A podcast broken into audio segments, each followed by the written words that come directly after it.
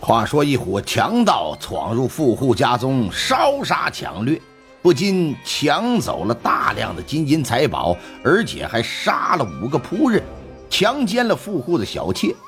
同时，奴仆护院共有八人失踪啊！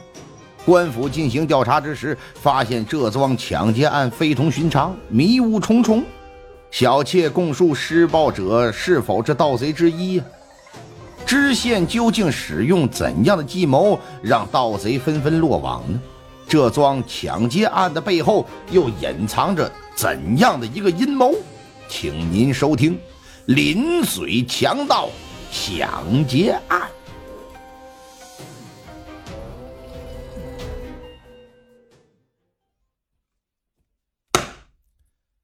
酒是穿肠毒药。色是刮骨钢刀，财是损人利己苗，气是无烟火炮。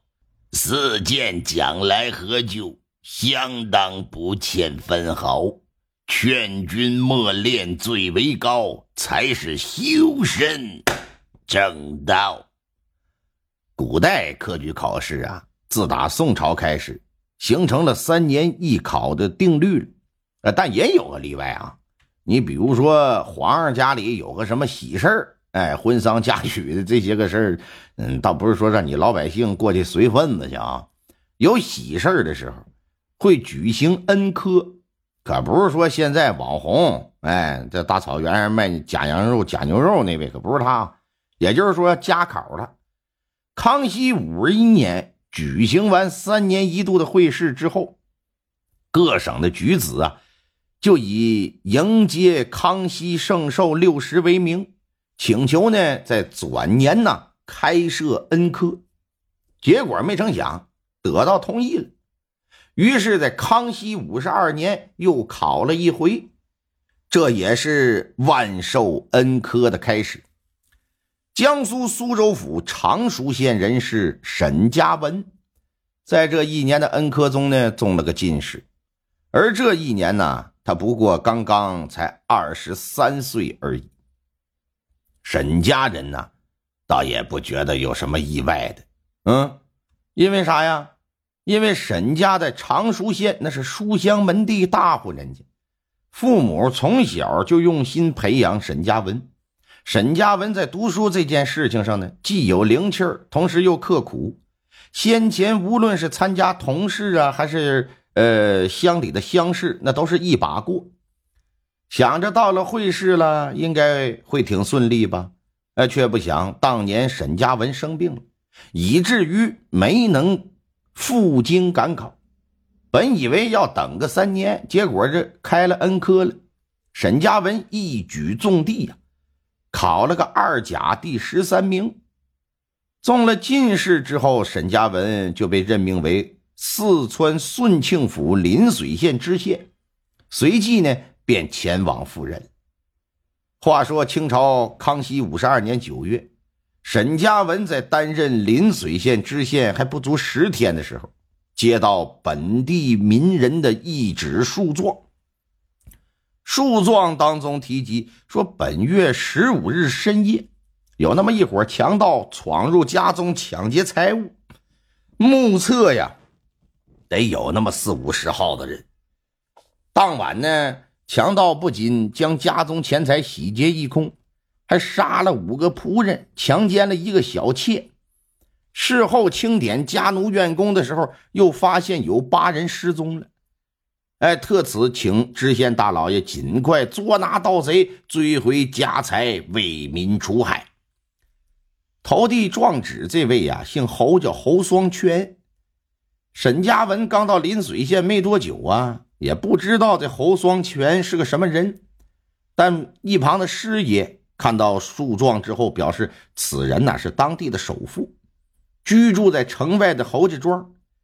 此外，师爷还建议说，不要将此案当作强盗案处理，哎，最好呢是让这个侯双全呐说家中的钱财是被贼人偷走的。那么说。师爷为什么这么建议？因为在明清时期，强盗案向来是地方官最为厌恶的，也是最不愿意受理的。因为朝廷在这方面对官员的要求非常严苛，你所管辖地界有强盗，那就意味着你治安有问题。一旦让朝廷知道了，你这玩意儿得革职啊，然后呢，让你戴罪缉捕。要是都抓住了，最多呀就是做不了官；要是抓到没有超过总数的一半，则是要抄家从军。